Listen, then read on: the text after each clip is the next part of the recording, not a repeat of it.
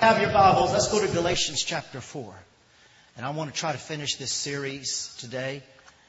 And I just want to share this with you. And I believe it's going to bless you. It's going to be the information, instruction, insight, wisdom that we need for our lives. We're just so glad you're here. What a joy to see each and every one of you. We bless you. Are you blessed? Are you hungry? Are you ready for some information? Are you ready for God to speak to us? Yes, we are. Galatians chapter 4. And I shared this last week and I want to go to it again. Galatians chapter 4, uh, verse 28, it says, Now we, brethren, as Isaac was. Say that with me. As, and we, brethren, as Isaac was, are children of the promise. Hallelujah. How many of you know Abraham's blessings are yours? How many know every promise to Abraham and every promise of the Word of God is yours? You're an heir of God. But it goes on to say, but as he who was born according to the flesh then persecuted him who was born according to the Spirit, even so it is now. Nevertheless, what does the scripture say? Cast out the bondwoman or cast out bondage and her son, for the son of bondwoman shall not be heir with the son of the free woman.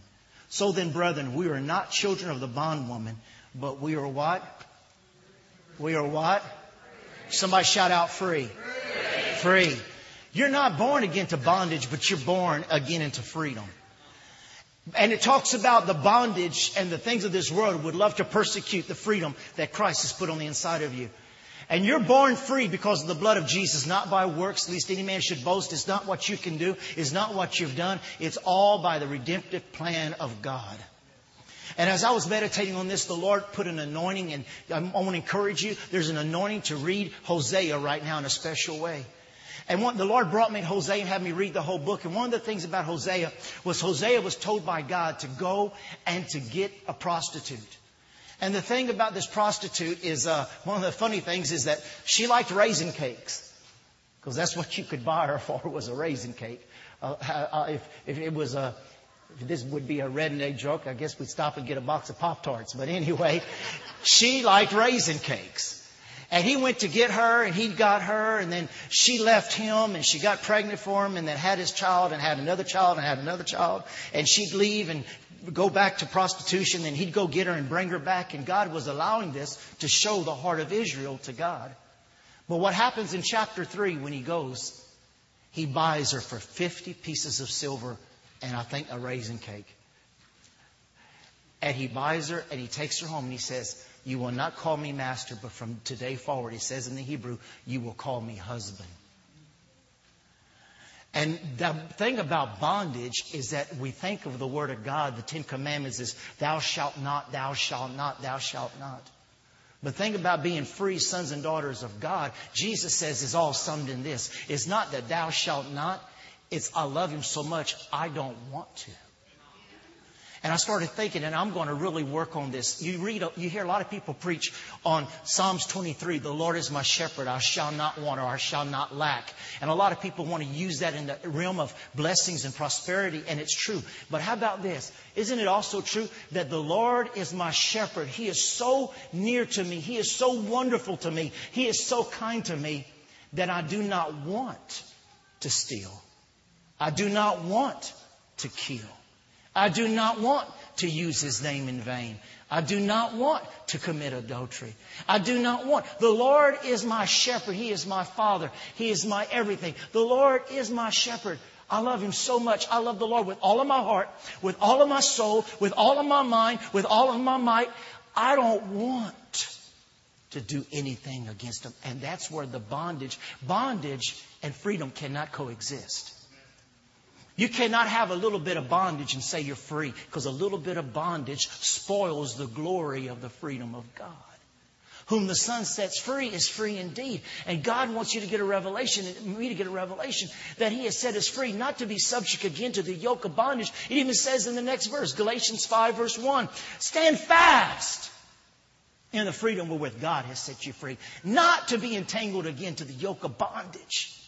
He hasn't called us to be in bondage. But so many times we try to hype ourselves up and we pray and we say, Oh, I, I felt in this mistake again. I felt in that mistake again. Listen, you will never be able to conquer addictions and sins and problems. You will not be able to conquer what you want to conquer by just saying it and wanting to conquer it. You've got to fall more in love with Jesus than you are with the thing. I've got to fall more in love with Jesus than I am in love with lust. I have to fall more in love with Jesus than I am about anger or jealousy or envy. I have to fall more in love. That means you just have to stay and create an atmosphere. Say that with me an atmosphere. Atmosphere of freedom. We won't go there, but Romans chapter 5 talks about, about also suffering for his sake. And we read here, it says that the bondage persecutes the freedom. Now, now let me just talk to you for a few moments here. The bondage persecutes the freedom. It says in Romans chapter 5, it talks about suffering for the glory of Christ. Listen, this suffering, this persecution says that it builds character. And about what I want to talk today is about if we are going to be blessed, we have to have an atmosphere of blessing. And I just received a magazine and I have it up there and it says, God blesses, but He doesn't bless when it's messed. The mess messes up the blessings of God. And I was thinking about Jacob, and I mentioned Jacob and we read a few scriptures last week. And it said that Jacob, he left, and all he had on was the clothes that he had on and a stick. And he said, Lord, if you bless me, and he stole that blessing from his older brother, and his dad blessed him, and he left with the blessing. And it says that after 20 serving Laban for 20 years, he came back, he had two camps, and it says he was rich in cattle. He had, he had two companies of cattle and camels. He had everything. But it says that on the way back, he got to a place and he started wrestling with God. God. And He says, I will not let you go until you bless me. And that's where the Spirit of God said, that's where I want you to tell my people. You can never be happy with just a material blessing. Because Jacob had everything, but he still wasn't happy with himself. Even though he had two companies of camels and cattle, and even though he had sons and daughters and wives, and even though he had left with nothing, he came back and his daddy had blessed him and the material blessing had came to pass. He still knew who he was when he looked in the mirror. The camels, the blessings, the gold, the silver. That was not the blessing. Why? Here it is. God says, Not only will I bless you, but I will make you a blessing. And Jacob told, this is why he was wrestling. He said, I'm not letting you go until you make me a blessing. Oh, I've been blessed, but I have not been a blessing. I have ripped everybody off that I can. I have lied and I have cheated in every way I can. Oh, I've got the blessings of God, but deep down, I'm not a blessing. I'm a liar. When you go through the persecution and when the, you're wondering, why am I still fighting these addictions? Why am I still fighting these sins? What is going on in my life? It's because even the memory of what you might have done is to humble you, to cry out to God and to push you to say, Lord, I'm just not crying out for blessings because a house won't make me happy, but peace with who I am will until I have peace in my heart of who I am, until I have peace that I have peace with God, until I am at rest. Everybody wants to give you everything of how you can be blessed and oh, you can get cars and you can get houses and I want, we want to give you a seminar about how you can get out of debt and we want to give you a seminar about how to, how to do this and how to be able to have vacations and how to have a home in the country and a home in the city. We want to teach you how to be blessed and it's all about the blessing. But Jacob lived years saying, I've had the blessing, but I'm still not happy until I am a blessing. And I cannot be a blessing until I change. I cheated my brother.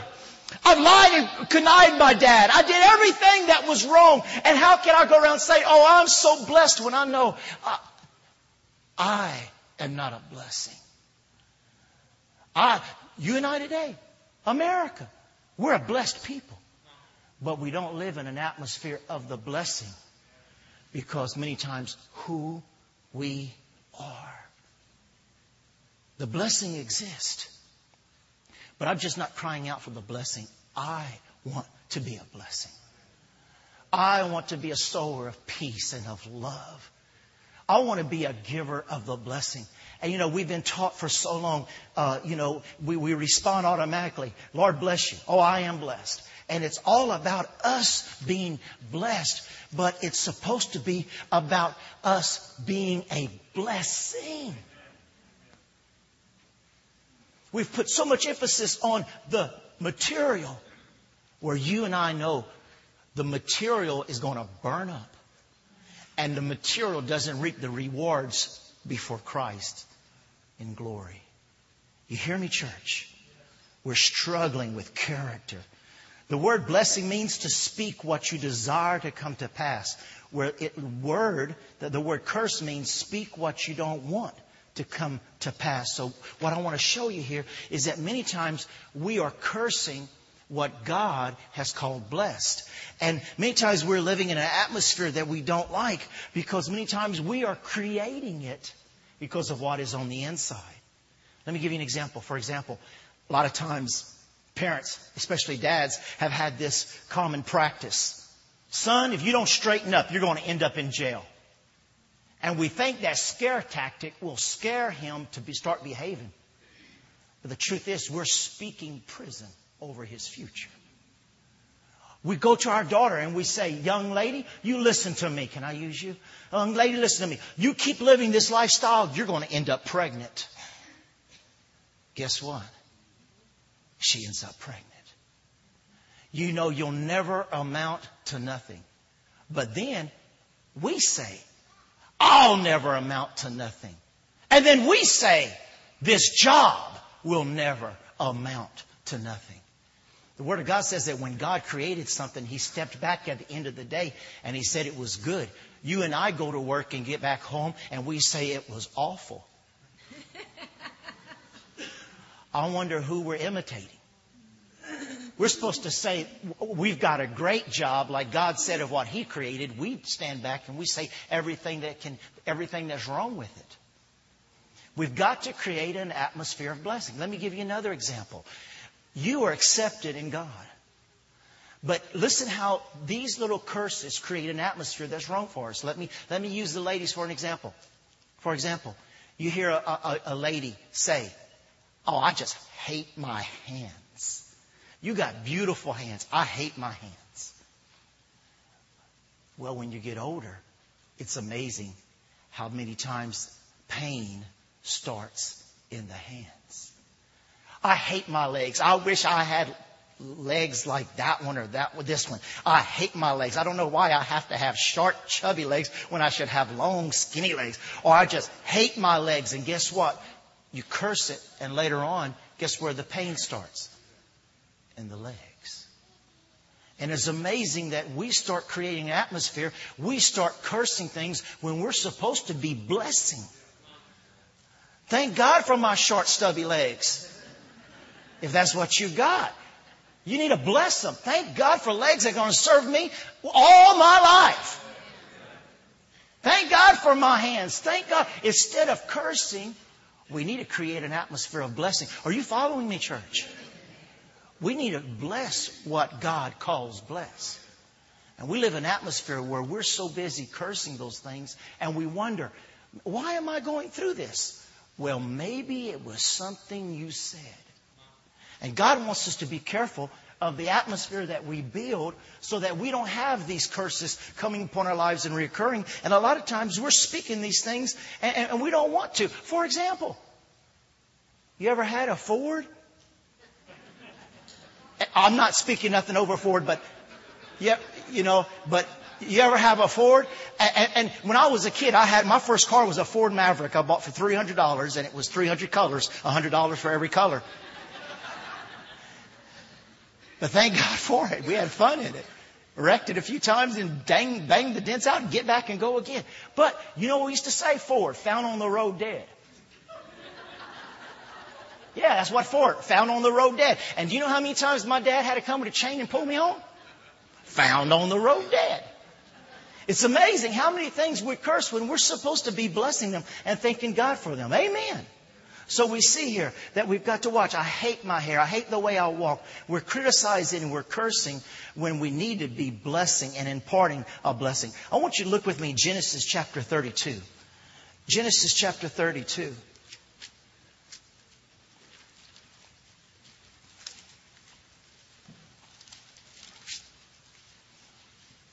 You got to make a promise today. I am not going to put any part of my body down again.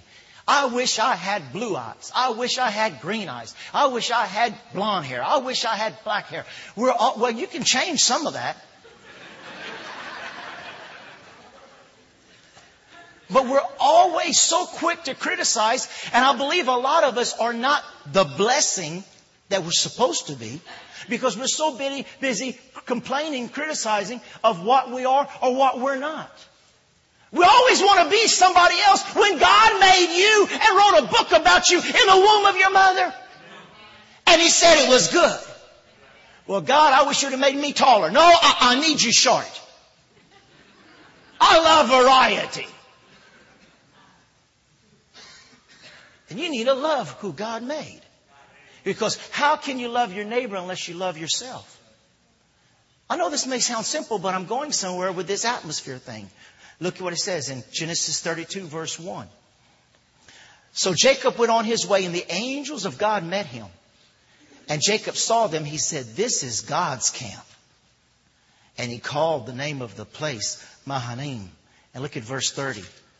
It says in verse 30, so Jacob called the name of that place Peniel, for I have seen God face to face and my life is preserved. We see he's talking about an atmosphere that is blessed. How many of you know you can cause your, your house to be blessed, your, uh, your car to be blessed? You can cause all these different things to be blessed if, if you want to, but we have to be careful of how we, we, we say things. For example, I have had people tell me, Pastor, I received my healing, but when I got home, the pain came back. Or you, you see people who come to church and they come to church and they get to church and, you know, they got their arm around their wife and there's men who have their arm, this is not talking about them, but they're holding hands and they're loving each other and everything's just great at church. But when they open the garage door or they pull in the driveway on the way home, the fight starts. And they start wondering, you know what? We must be in the wrong church. No, everything was fine when you're at church. Something's wrong when you get home. There's an atmosphere. And, let me just tell you something about this atmosphere. I'm, I'm going to give you a spiritual truth here before I go into uh, what I want to get into here. How many of you know the Bible says, don't let the sun go down on your wrath? Well, I got a revelation. How many of you seen the Grinch? When did the Grinch go in the house? At nighttime.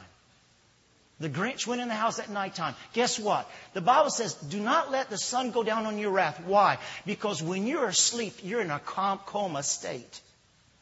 And you're not awake and you're not in control. And the things you say and the things you fight about before you go to sleep, those things stay in the atmosphere while you sleep.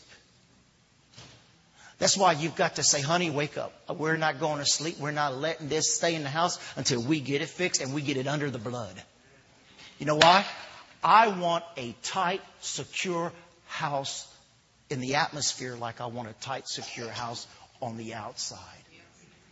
I want to keep the thieves out, but I want to keep the spirit of strife out too. Are you listening to me? When you're asleep, the words and the things that's going on in the atmosphere is continuing while you're asleep because you're not conscious and you're not able to combat it while you're sleeping. Are you hearing me? This is spiritual truths, and I'll, I'll give you some scriptures here in a minute. For example, you take music. Ozzy Osbourne singing uh, Suicide is the Solution. Mick Jagger wrote two songs. One is I'll Rather Worship Satan, and the other, Compassion for Demons. Now you get this music and even country music and some of these others, you got to watch it because they'll sing things and put things in the atmosphere. And if you don't put your house under the blood and you don't cover it before you go to sleep, that I'm laying here with Linda on my mind starts going to work. And you start wondering, where did Linda come from? Why am I thinking of brother so and so? Why am I thinking of sister so and so? Well, maybe some of that music. And then you've been watching some movies and you don't say the GD word and you don't say the four letter words and you don't do those type of things, but you allow it to come on your TV. Let me give you a revelation. I saw it the other day when I was somewhere. Those pictures, that TV, and now you can have 50 inch TVs. That just means bigger landing strips. What are you talking about? That TV works as a landing strip for demons to land in your house, roll in your carpet, and walk in your house. That radio turns into a landing strip for evil spirits just to come on in. While they're singing suicide and songs of rebellion, it comes in and it lands in that house and you wonder, why are the kids fighting? Why are things going wrong? And you can say, Amen. Preach against that rock music. Preach against that country music. Preach about those dirty movies. But how about your tongue? You ever saw the Shaggy DA? that tongue just rolls out and them spirits and those curses just land in that home.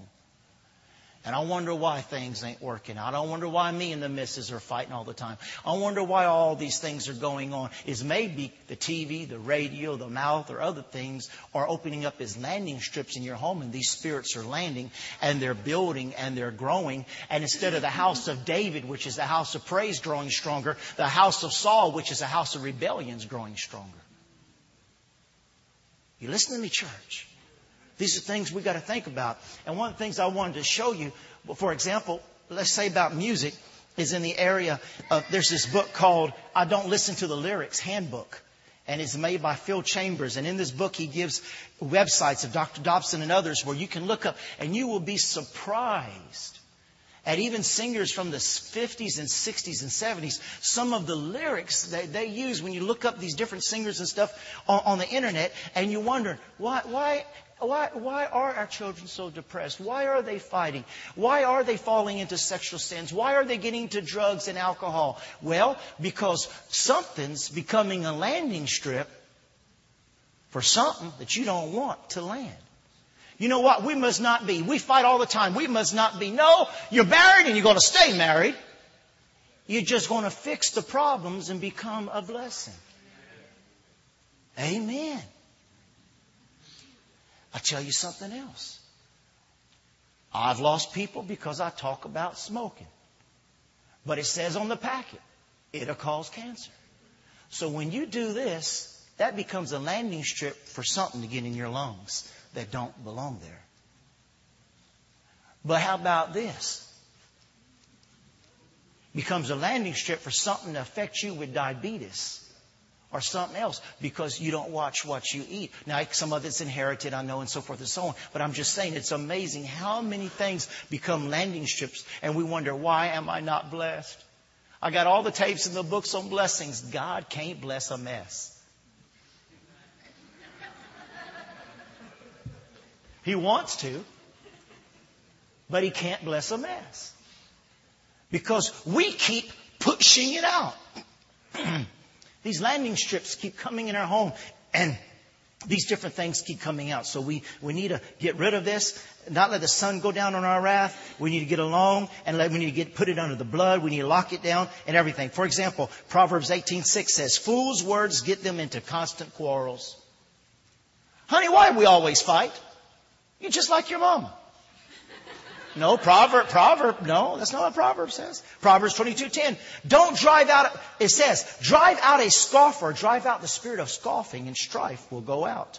And quarreling and abuse will cease. Proverbs 18:19. An offended friend, husband, wife, whatever, is harder to win back than a fortified city. Arguments separate friends like a gate locked with bars. Titus 3 9. Stay away from mindless, pointless quarreling, gets you nowhere. Now, quickly, I want you to look with me, uh, turn to Leviticus. And I want to I want to stay here for just few, the remainder of the time in Leviticus chapter 14, and I want to show you something about the atmosphere. Leviticus chapter 14. Now, how many know you're, you're promised blessings? Amen? And you're promised to be a blessing. But listen, so was the Israelites. And what happened to them? They died in the wilderness.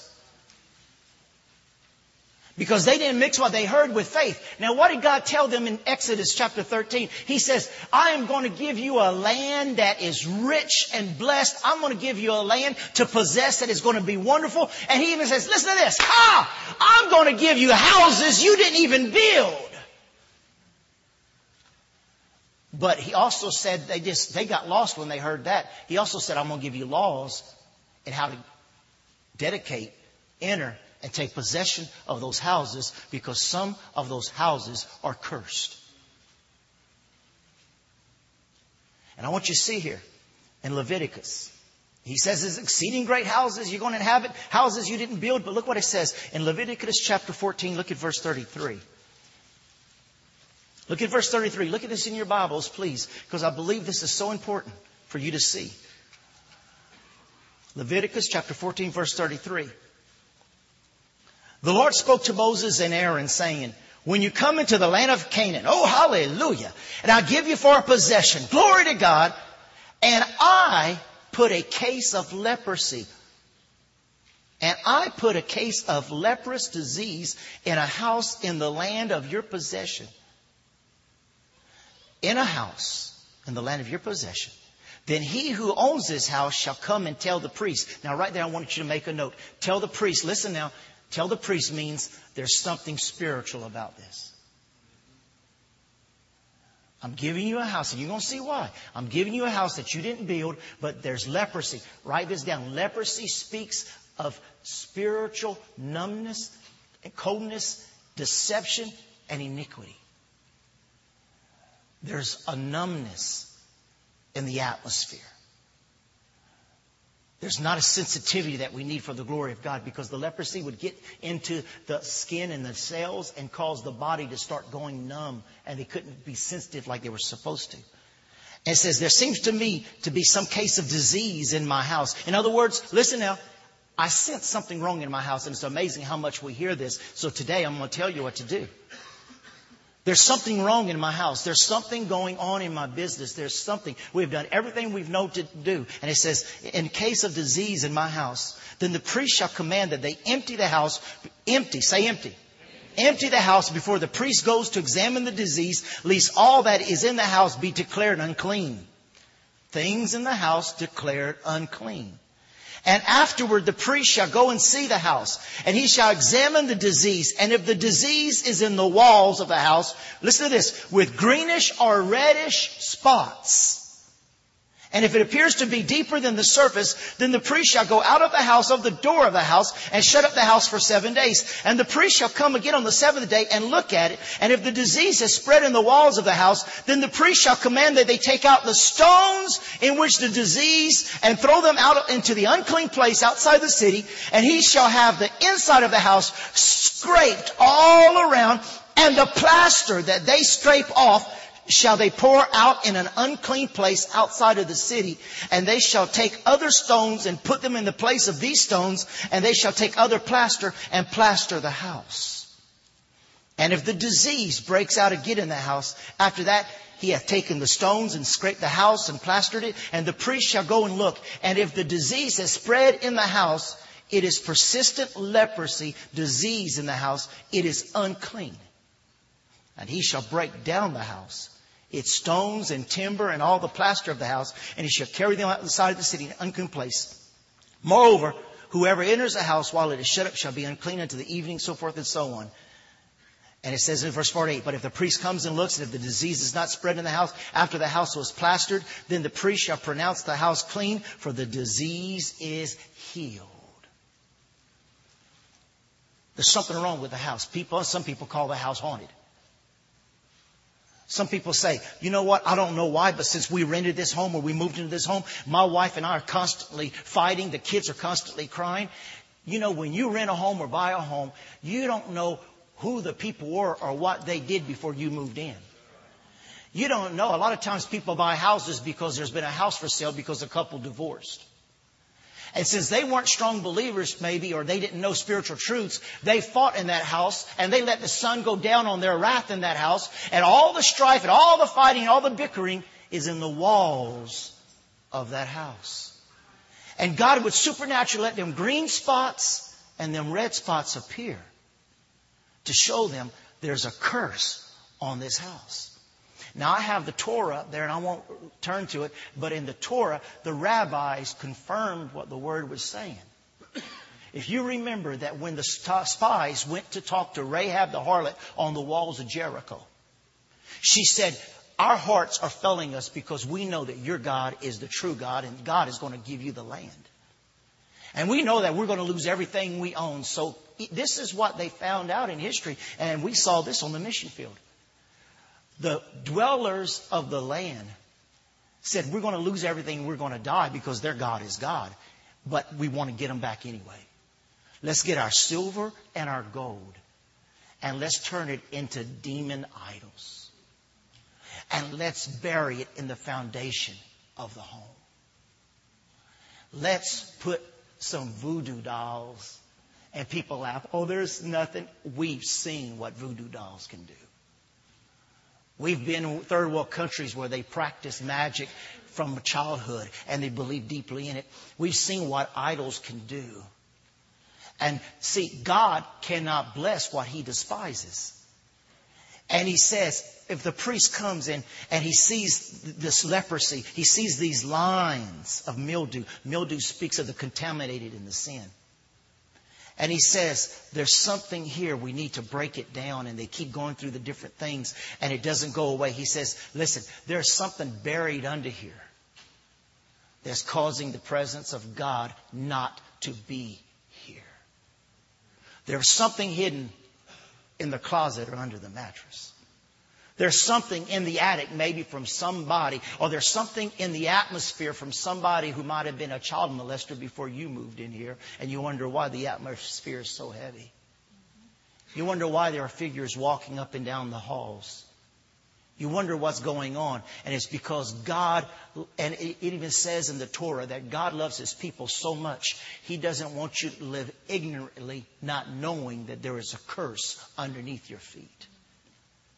He says, I'm revealing that there is a situation and you need to deal with it. Now, some people say, well, you know, I don't believe in that hocus pocus stuff. I don't believe in haunted houses. Well, I tell you what, there's a bunch of people who's gone through it and going through it because there's something evil in that home. And you can anoint it and you can bless it, but there's something there. And what you've got to do, you've got to continually fight it and look and find the roots of it to break what is, what is opening the door that nothing ever works in this house. Why is something always breaking down and it's a new home? Why are we always fighting? Why aren't the kids getting along? Why is there always something going? Why are people hurting? Why are we so accident prone? Why is all of this happening? And it says there's something that was put there as a curse because Rahab said, We know you're going to take our houses, but we're not giving up without a fight. Jesus says, You got to first bind the strong man. And when you bind the strong man, he goes out, you cast him out, he goes out, but then he comes back with seven more. And the state and condition of the person or the home is worse than it was than before.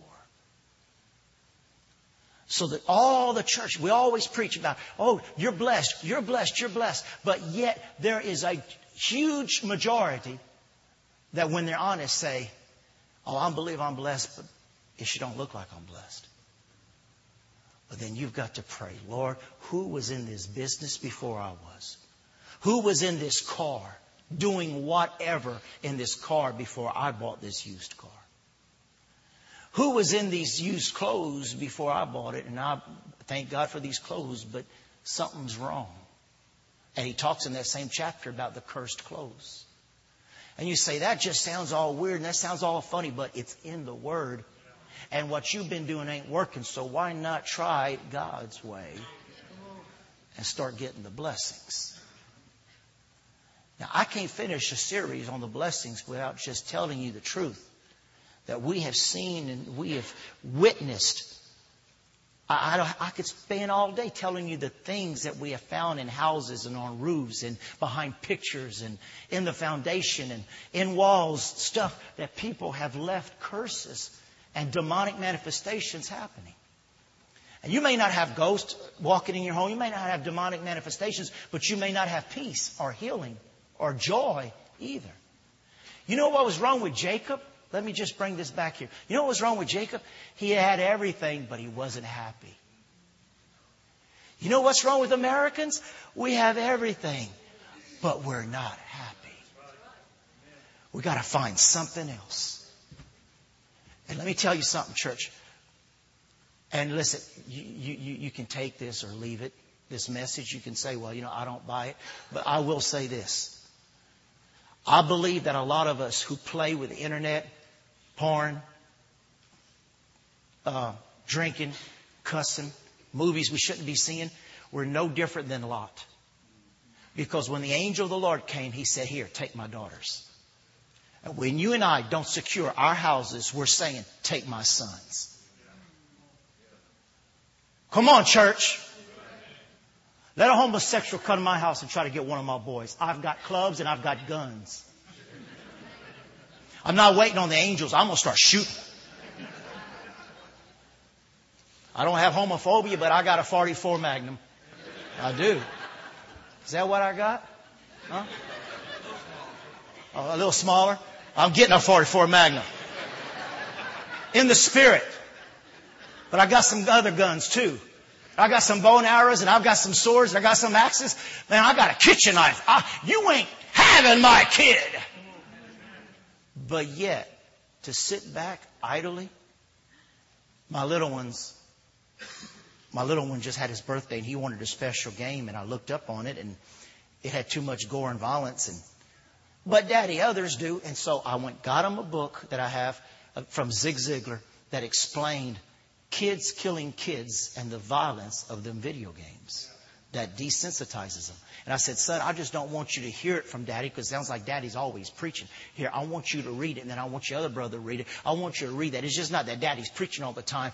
Daddy loves you and daddy's not going to be like Lot that I lost my wife, uh, taking my daughters, I don't care about my house. I don't care about my God. I don't care about my convictions. I don't care about my kids. Go ahead. Go ahead. I'll let sex take my kids. I'll let drugs take my kids. Why? Because I, you know, they got their own life and they got to do their own way. Not while I'm living. They may enter, they may dab in some stuff and they may do some things when I'm not seeing. I don't know. But I know one thing. I am fighting for my kids, my wife, my marriage, my church, my city, my state. I'm going to fight for it no matter what devil tries to come up and try to challenge me.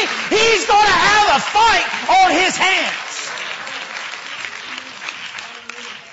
Yesterday, I had worship going on the TV on one side of the house. I had worship going on the TV in one of the boys' rooms in the middle of the house. And I had worship going on in the other side of the house. And we do that all the time. Just let that worship. I anoint my house every week. I go through my guy's stuff. Oh, Cody. Gonna be 21. Daddy still goes through his drawers. My house it's going to be a house of blessing. We watched a movie with the kids this week. The curse, it, it didn't work. Some movies don't work with a curse free. I pulled it out and I broke that DVD. It ain't staying in my house. Curse free don't work. It's not staying. I broke the DVD. Why? I'm not Lot.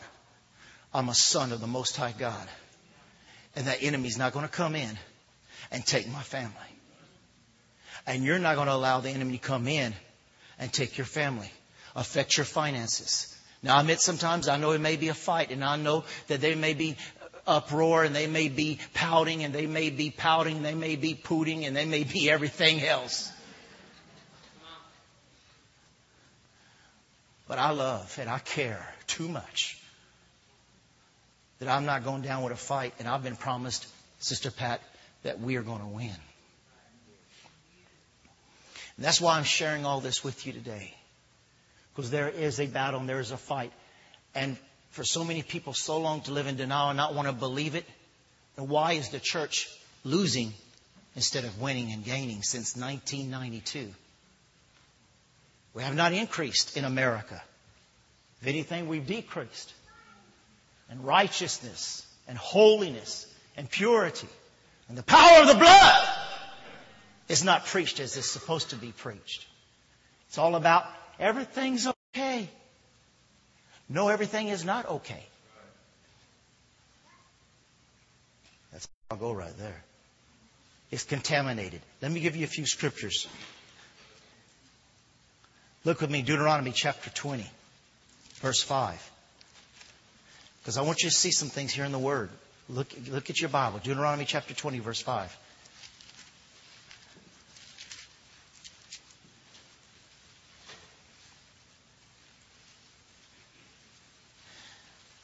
How many of you know that we're talking, Brother Lou was talking about the Civil War today. How many of you know that, especially in those days, if a leg was gangrened, if you want to save the body, you got to cut the limb. Well, how many of you know there's some things that need to be cut off?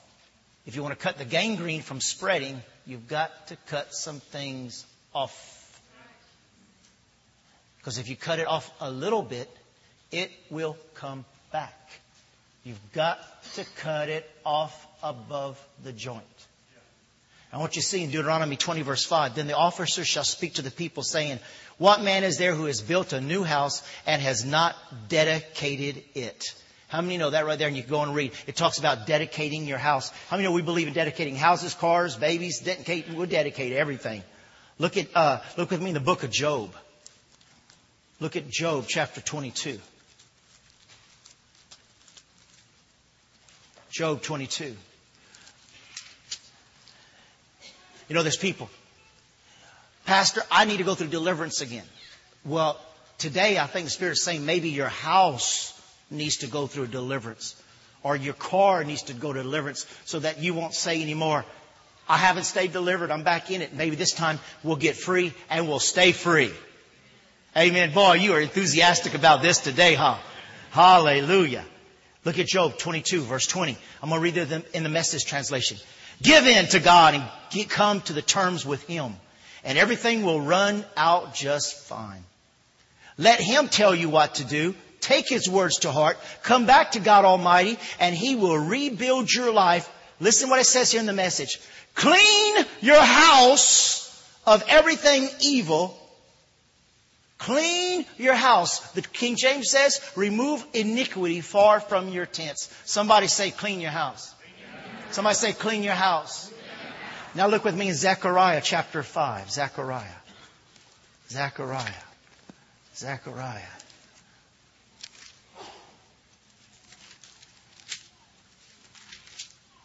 Zechariah chapter 5 verse 4.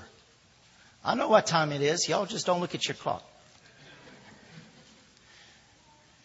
Zechariah chapter 5 verse 4. Look what it says. I will send out the curse, says the Lord of hosts. It shall enter into the house of the thief. Enter into the what? The what will enter? The curse will enter to the house. And the house of the one who swears falsely by my name, it shall remain in the midst of his house. Now look, look what it says. And consume it with its timbers and stones. What did we read Leviticus 14? The timbers and the stones. Amen? So how do we get rid of it? Well, I'm glad you asked. Let's go back over there, Leviticus 14.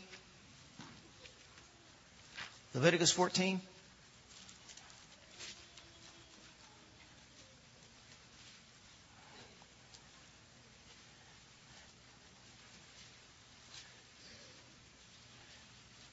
Green speaks of envy, jealousy, mammon, gained wrong. Red speaks of hatred, sin, and anger. Those are the lines. I want to give that to you right quick. But listen to what it says in verse 48. But if the priest comes and looks, and if the disease has not spread in the house after the house was plastered, and the priest shall pronounce the house clean, for the disease is healed.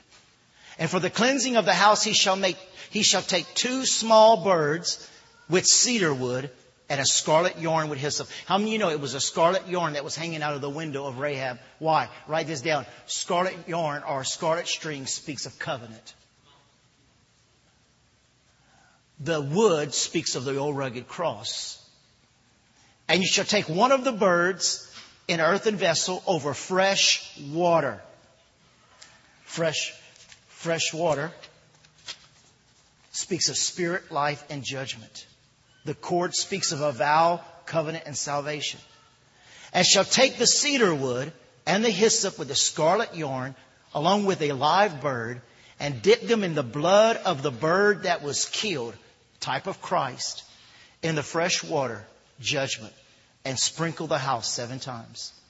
Thus you shall cleanse the house with the blood of the bird, and with the fresh water, and with the live bird, and with the cedar wood, and the hyssop, and the scarlet yarn, and you shall take the live bird, Listen to this. You shall take the live bird, go out of the country, and you shall make an atonement for the house, and it shall be clean. For the law of any case of a leper's disease, for an itch, garment, or house, or the swelling, or the rupture of a spot, to show that it is unclean, and when it is clean, the law of the leper's disease. In other words, is what you're supposed to do. You take a piece of wood that represents the cross. You get over a bucket of water. You take the bird. You kill it. You remove its head. The blood runs down the wood into the water Blood purifies and atones for judgment. You take the living bird, you put the blood on the living bird, you go outside of the city, and the living bird with the blood on it, you let it go, which is a representation. Jesus took the curse and Jesus took the sins, and he nailed it on the cross of Calvary. You've got to clean your house and cover your house with the blood of Jesus Christ. But listen, I can plead the blood over me all I want to as a husband. But sometimes my tongue gets out from under the blood. And I've got to bring it back, repent and bring it back under the blood. Maybe sometimes I get angry. My elbow gets out from under the blood and I'm not walking in the fruit of the Spirit. I got to repent and get my elbow back from under the blood, out under the blood. Maybe there's something in my eyes, something in my mouth, my heart. Maybe there's somewhere in my life that got out from under the blood because I went back in the flesh or I started dealing with sin. I've got to get it back under the blood and be cleansed so that I can live in a cleansed and remain cleansed in a cleansed home. Every day I've got to resubmit to the Lordship of Jesus Christ. You need to go to your house today. You need to anoint it with oil. And you need to say, Lord, I plead the blood of Jesus over my home, over my living room, my bathroom. I already gave you the blessings written down what to pray in each room. Walk your yard, anointed with oil, the corner post. Anybody who lived here before and went through a divorce, innocent blood, perversion, adultery, whatever it may be. Today I break that, I break that curse over this home, off of this yard, and I break it now in the name of Jesus and I place it under the precious blood of Christ. Redeem it back. This house was atoned for. This car was atoned for by the blood of Jesus because I decree it by the blood of Jesus right now. Amen. Now I want to end with one scripture and then I'm through. Genesis 35. We're almost there. Genesis 35. I want you to see this.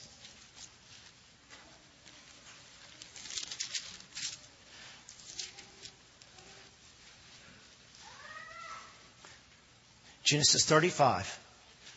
Look what it says. This is the Living Bible. So Jacob told everyone in his household. So Jacob told everyone in his what? Now listen, church, please, please listen. Don't go away. I'm, giving you the closure here. Here we go. Jacob told everyone in his household, get rid of all your pagan stuff. Purify yourselves and put off, put on clean clothing. Who did he tell? His household. Get rid of the stuff that don't belong, young people. Get rid of the pagan stuff that don't belong.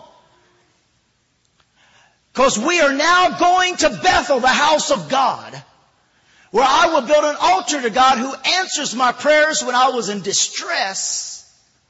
He has been with me wherever I have gone. You hear what he's saying? He's saying, he's testifying. Kids, listen to me. God has been, Jacob's saying, kids, listen to me. God has been with me everywhere I've gone. He's been with me and He's blessed me in every situation. But I want to tell you something. You've got to cut off the sin. You've got to cut off the paganism. You've got to get it out of the house because we're going to the presence of God. And it says in verse 4 So they gave Jacob all their pagan idols and earrings. You see, they had it. They had it. They gave it to him. And he buried them under the great tree of Shechem. As they set out, listen now, he got his household in order. Listen to this, church. He got his household in order. Look what it says. And they set out, and the terror from God spread over the people in all the towns of the area, so no one attacked Jacob's family. You hear church? No one attacked his family. No child molester. No drug lord. No untimely death. Because they had got rid of that which is sinful and contaminates the home. The home got freed. They got, were able to live in the presence and the atmosphere of God.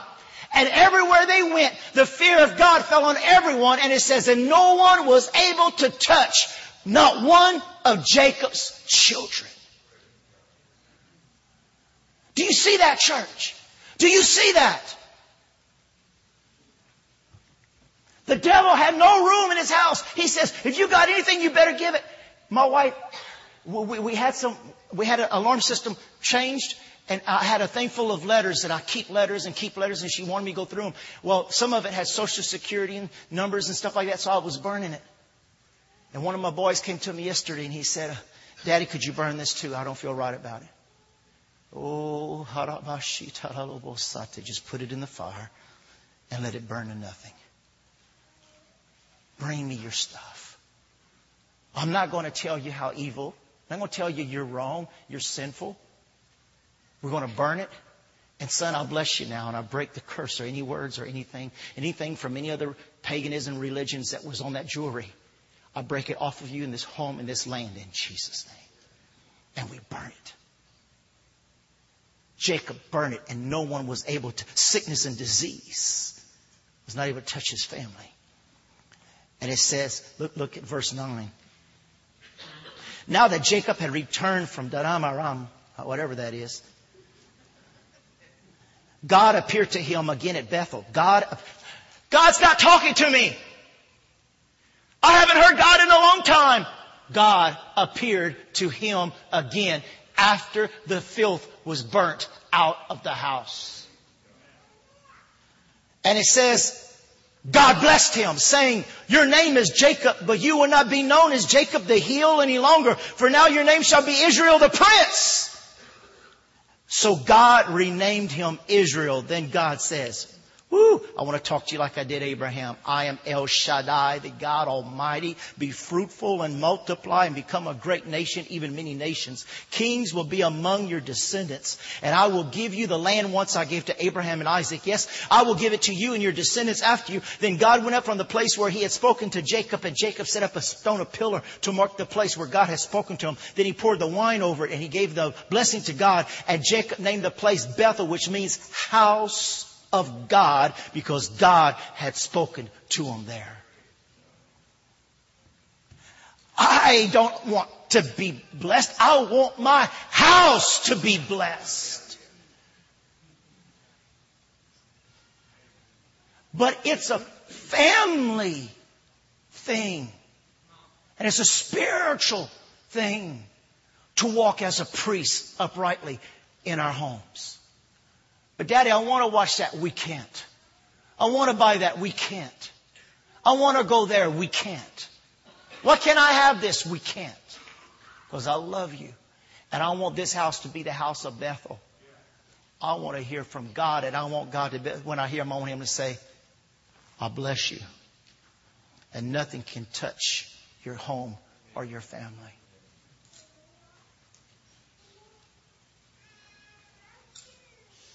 Wow. Wow. It's under God. It's under God's hand. So he cleaned his house. And what I want to share with you today, if we want to really enjoy the blessings of God, we've got to clean out our houses and clean out our cars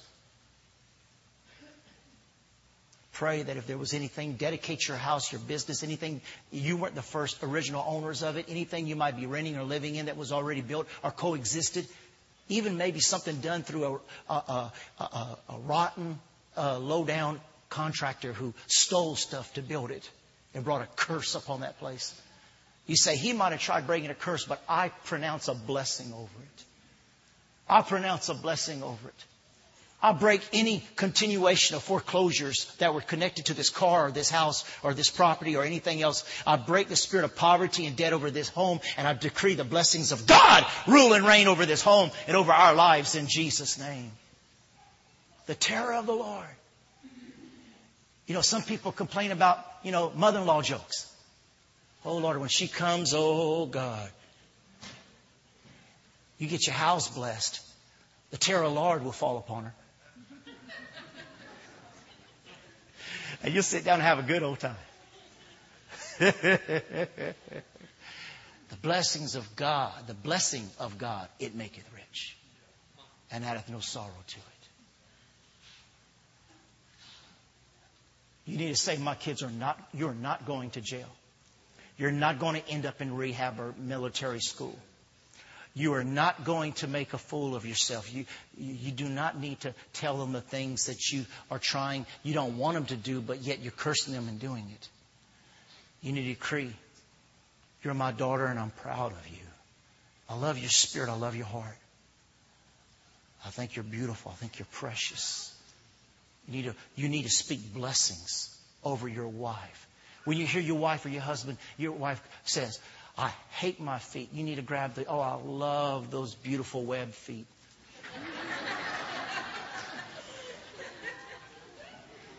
you hear a husband say, oh, I wish I was tall. I don't. I think you're a king among men, just like you are. You're speaking blessing. I hate myself. I hate my hair. You need to say, I think you're beautiful.